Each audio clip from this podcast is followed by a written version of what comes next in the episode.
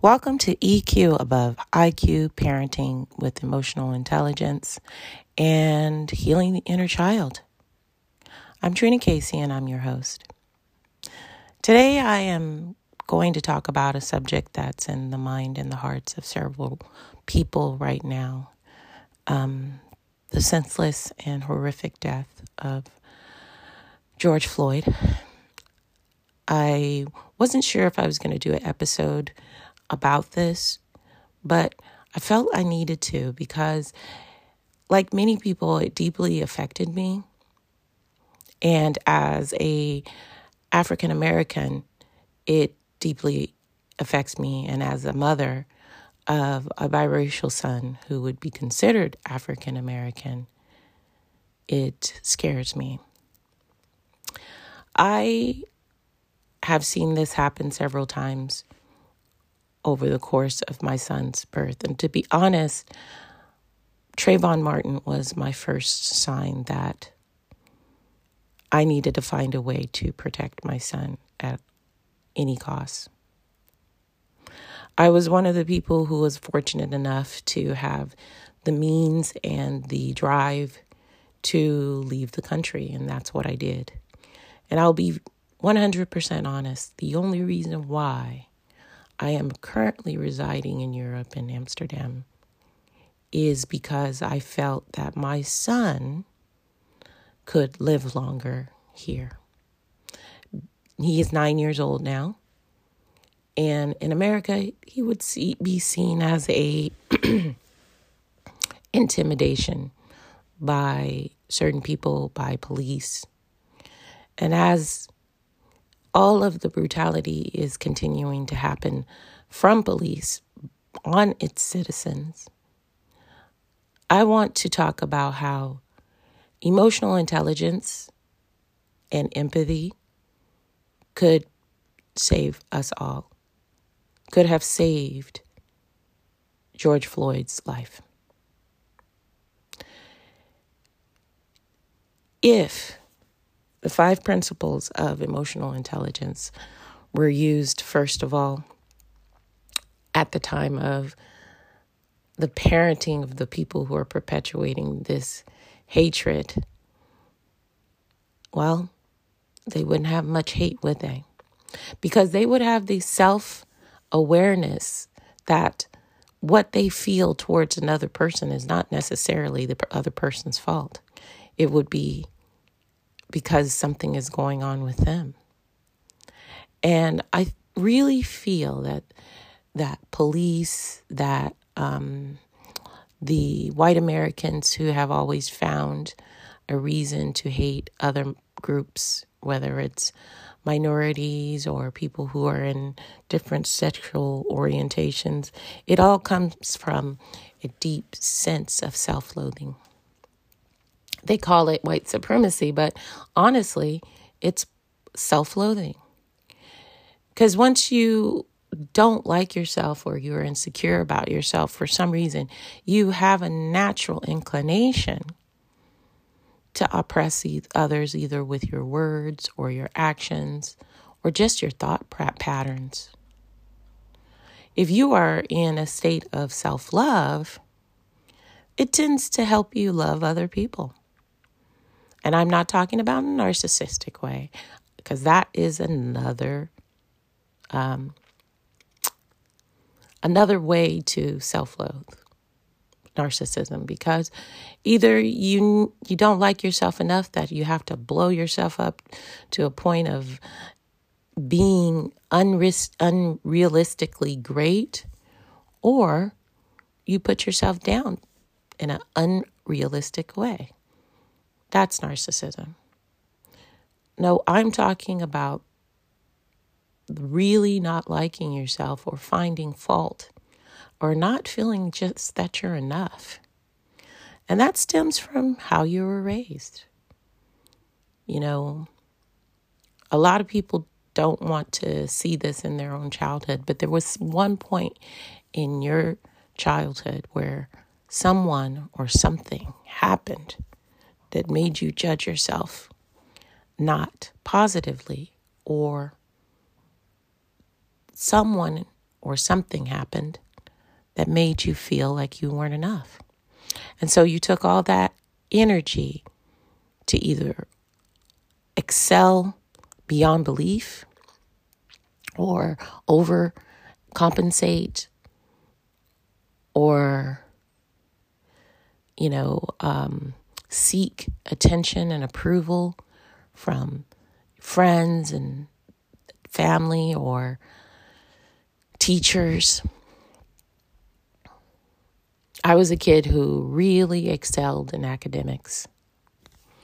And I had to do this because for me, as an African-American child, I knew I was always going to be stigmatized as not smart enough, as not academically capable as my fellow white classmates.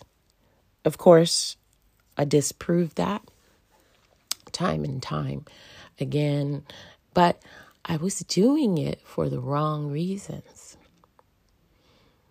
That's when one of the times my self-loathing started, or I won't say a self-loathe because I had resiliency. I did bounce back from a lot of stuff, and it's obvious. And as I go through my podcast, I will share little nuggets about me and why I chose emotional intelligence as my guidepost to heal myself and hopefully spread healing to others. But imagine a life of not feeling good enough so badly that you feel it's necessary to hate others. I just don't see it. I just don't understand it. Maybe it's because my community had to promote I'm Black and I'm proud and do all of this necessary counter campaigning that Black is beautiful. That made me realize and understand there's a huge community that thinks we are great just as we are. And we had to instill that thought process in our head. And that actually is positive. That is the thing. It's not over the top because we have society constantly telling us the opposite and showing us the opposite. So I'm just curious why. Because I am not a white American. I've been married to a few. And to be honest, the ones I've been married to show me the self-loathing. And I always work really hard to try to change that. And I never understood. It's like, wow, you have all the opportunities in the world, but you're going to find something wrong with your hairline. Find something wrong with how you look, or find something wrong with just being white. My first husband, he basically did not want to be white. He had a deep shame around it. Instead of using his French name, he changed it into a Latin version and preferred to be called that. The Latin version of his name. He felt a lot of shame about his privilege, and his life was extremely privileged. Grew up with two parents, had been together for a very long time, had a sister, was academically excelled, was very organized. But I think that also was due to a lot of criticism and not feeling enough. So basically he's traveled the world being a humanitarian. But at the same time, still not feeling like he's enough. I don't know. That's just an example of someone kind of trying to come out of this positively. This feeling of not being enough. But then you wonder if you are the perfect example of what white supremacy sees you to be, well, then what's the problem? It goes much deeper than just a group of people who don capes and hoods to hide their identity because of their shame,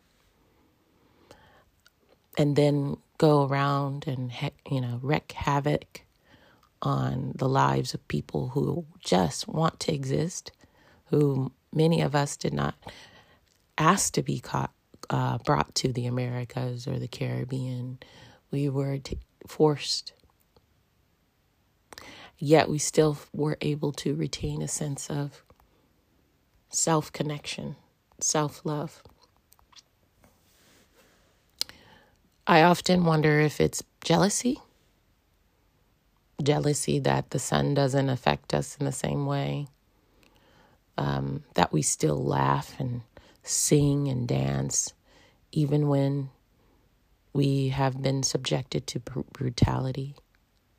We are talented beyond belief. I just wonder. I've been mourning these multitude of deaths every time they happened. I've been mourning my son's lack of freedom and my own sense of fear that usually didn't exist, not in this way. I fear my own country. I fear it for my safety, for my son's safety. And this is something that's fixable. It's fixable by the people who created the fear. As a society, there are strength in numbers. As a society, this experimental, this, what's the best word for it? It's an experiment, social experiment, to see how long we could last under these inhumane circumstances. In America, we are not a society that is sustainable. And as I see poor getting poorer, fake job numbers, saying that our joblessness in America is down. Yet people who have my education would find it very difficult to find a job. And would have to get 3 jobs at levels that we didn't go to school for.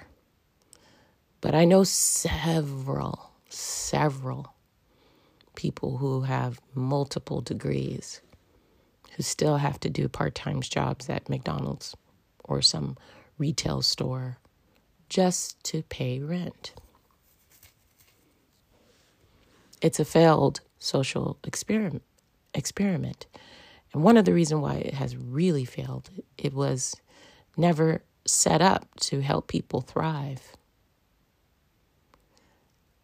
It was set up just to see how long they could survive.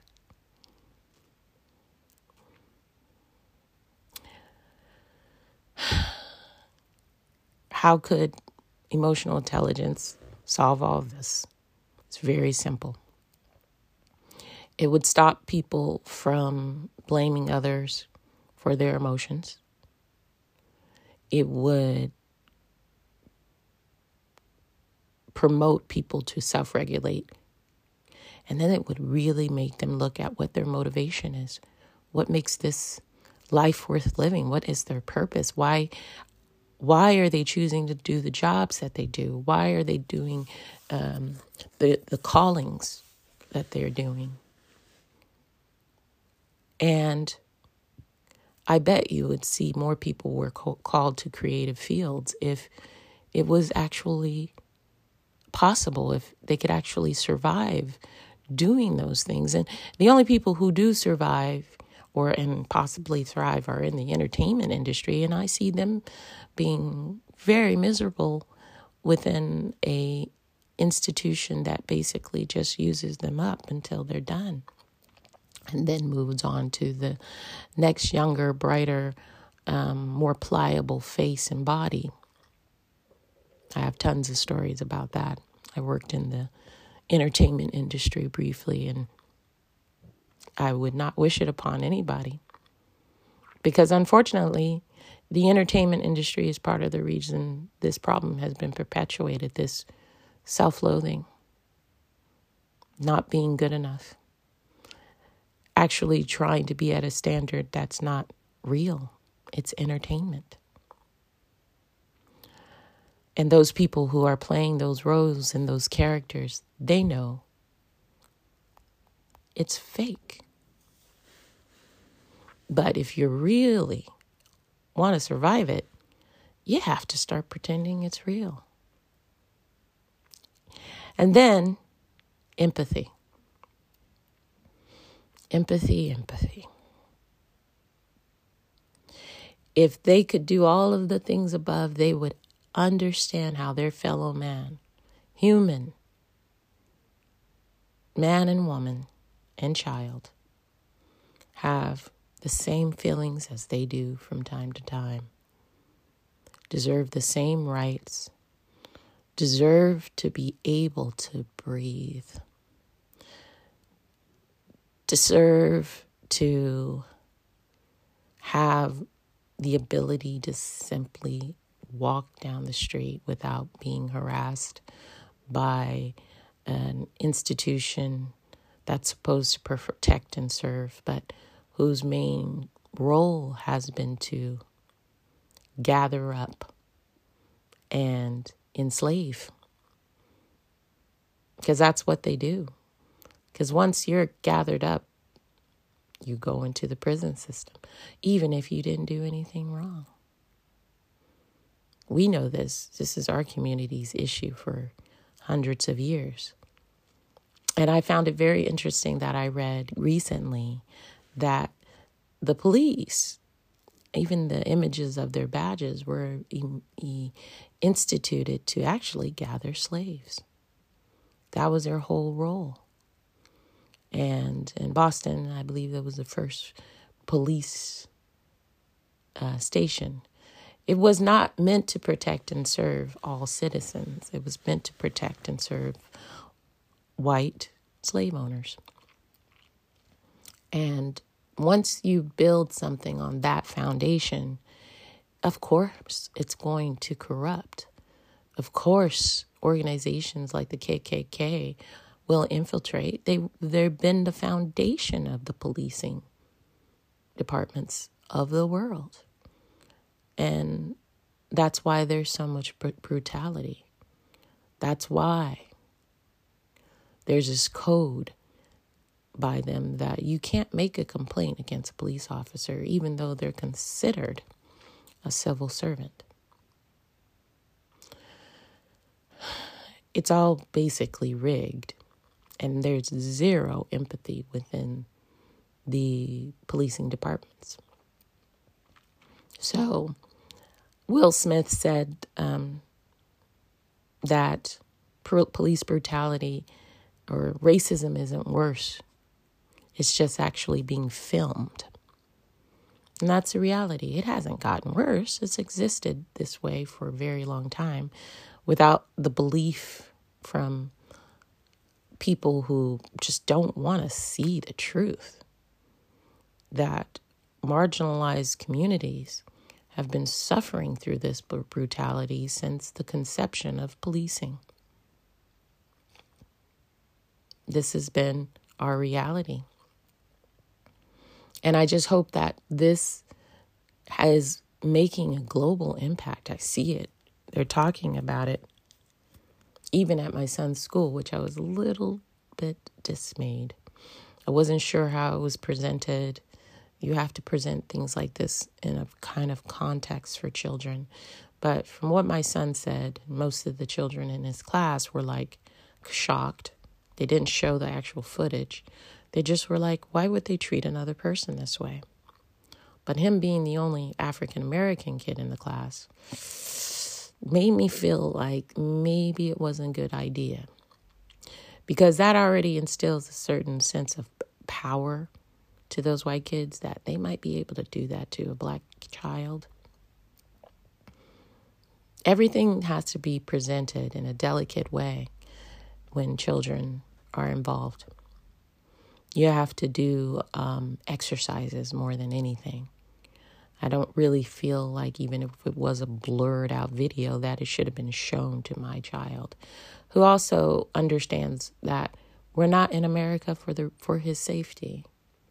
And he understands it because I've explained it to him in a way that he can digest. But, and then the very last principle, social skills. If you have all these elements together, you can be kind and you can be empathetic to your fellow man and woman and human. You can be, regardless of orientation, regardless of color, regardless of religious beliefs, all kinds of things. It doesn't matter when you have empathy. It also will wake you up to a lot of realities of what's really absolute truth versus relative truths. It makes bullshit rules, really, really evident. It makes you see that some things just don't matter, but we choose to make them matter.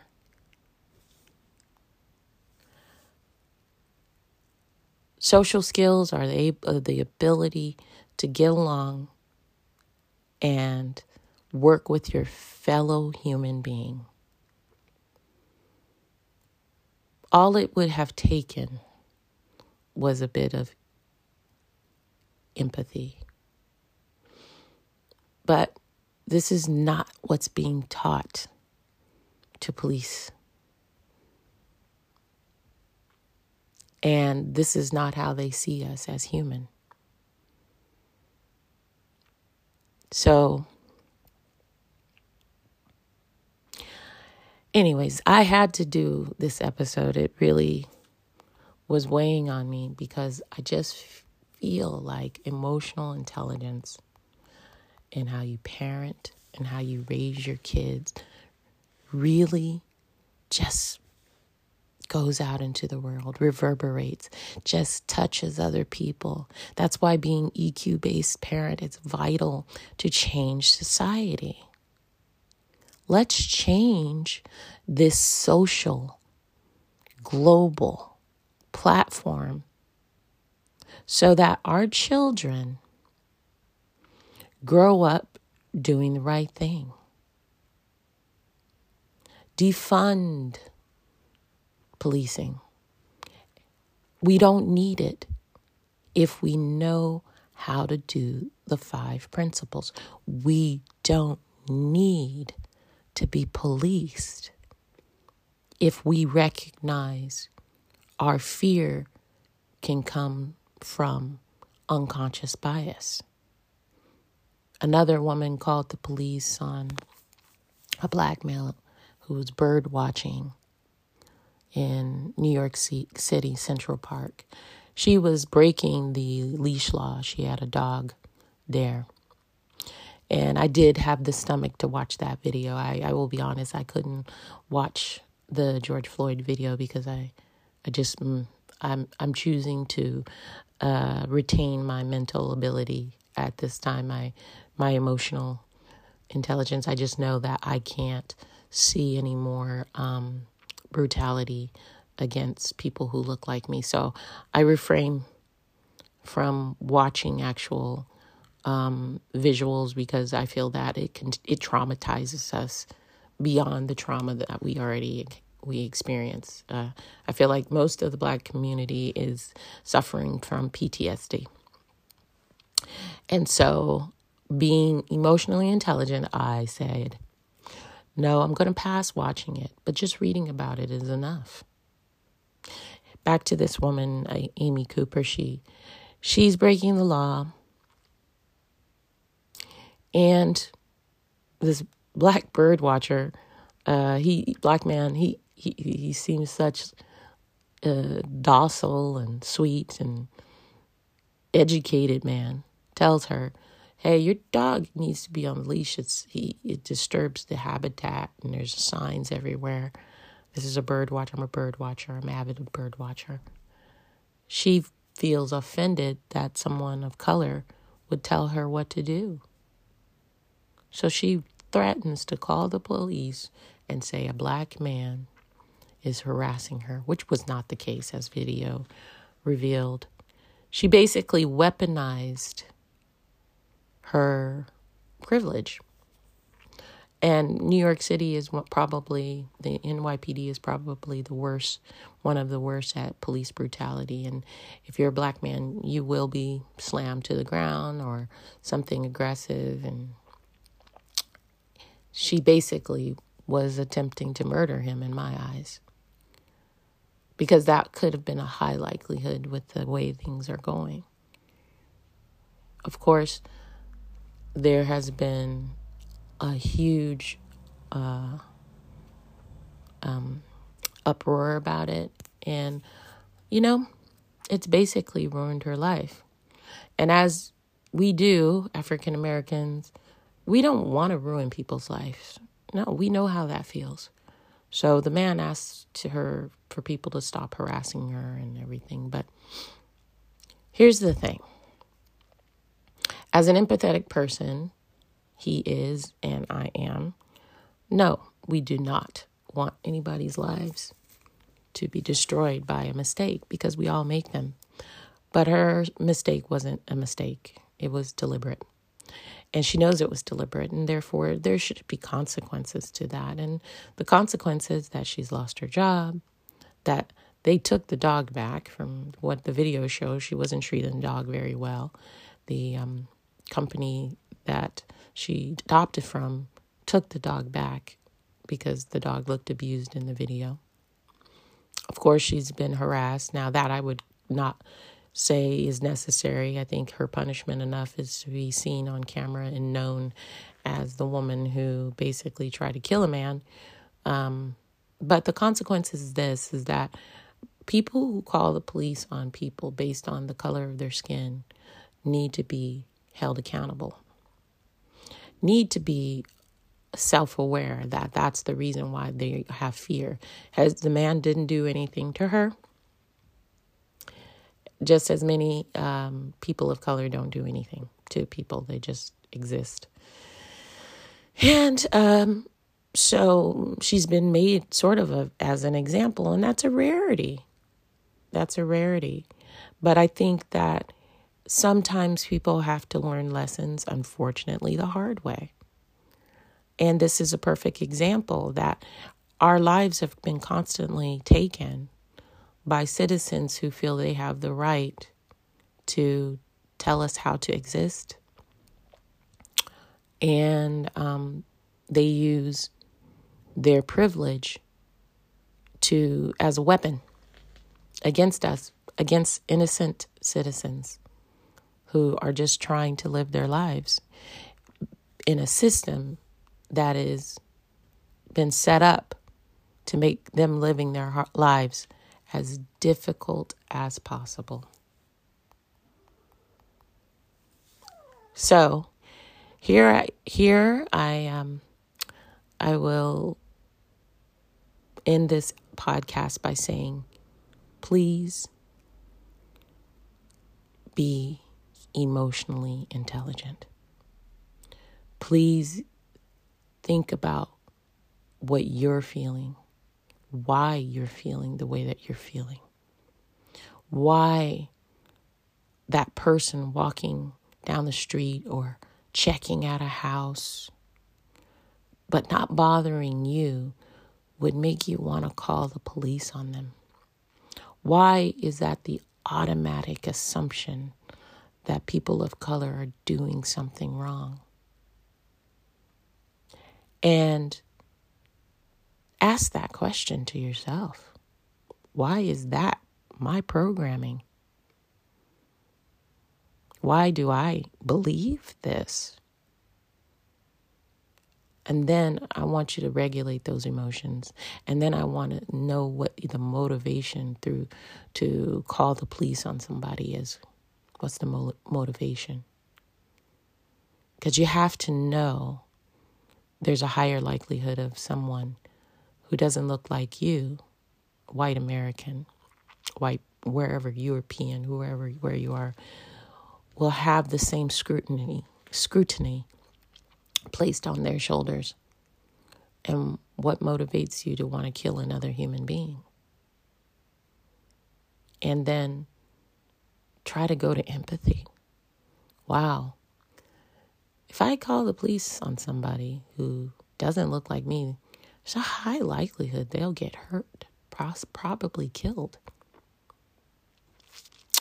And maybe have the social skills to go to that person and say, hey, are you okay? Do you need some help? Just saw you looking in the window, I'm just curious. Even that will probably be annoying, but that's better. And that person might say, no, yeah, I thought this house was cool and I see they're working on it and I'm thinking about buying a house. Oh, yeah, you might actually have a nice conversation and make a friend if you want it. But mostly, you may just save a life. Get out of your fear. Get out of your self-loathing. Get out of that place of him against me. We need to unite to change this world. We need to work together. We need to love each other. We need to have empathy for each other. We need to make our motivations align in order to create society, a global society where we're thriving together, not surviving. One of my characters in my book, Galaxies, she's biracial.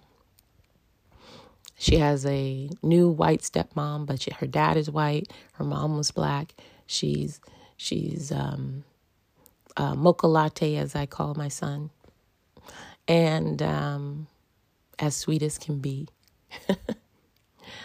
And the purpose behind that is that I do now love the skin that I'm in. And I believe that representing that in a book for children is important, but also showing them, families, biracial families exist in America. And that was two people deciding that all those rules, all those BS rules were BS. And they got together anyway because they united with love. At least that's my hope. That's why they united, not insecurity, not experimentation. I hope it was done with sincere love and attraction and everything that really matters. And they created life. And let's show that to our children. So, you can find my books on thisreallifebooks.com under the books tab. Show your children that this happens all the time. And in all of my books, you'll find diversity. In I Love Pink, A Trans Tale, the main characters are Latina and Black. And, this is the world I want to see. People becoming sisters under circumstances that don't matter. It doesn't matter that the main character of I Love Pink is Latina, other than showing that the Latin community has been pretty difficult on kids who are trans, who want to be what they feel inside. It's also another rule. This has existed since humans has existed. You know? Except now someone decided it was a sin. And people loving people is never a sin. People forcing other people to do what they want is. And so, and then Leo the Technicolor Panther deals with all kinds of backgrounds because they're all animals. But you know, the main character is just like, I don't like the skin I am in, even though he's powerful. And the lesson is to love the skin you're in. So go out, check out the books, get some t-shirts that you can show the world. Hey, I'm working on my inner child. Please be kind. My whole motivation, my whole purpose is to teach people to love themselves so that we can change this world. We must, or we will not survive anymore. So, I hope you all have a blessed day. And I hope this episode touched you. And I hope it makes you, the people listening to it, understand that we have more power than the people who control these social experiments think. We have more power than you think. Let's use it for good. Have a blessed day.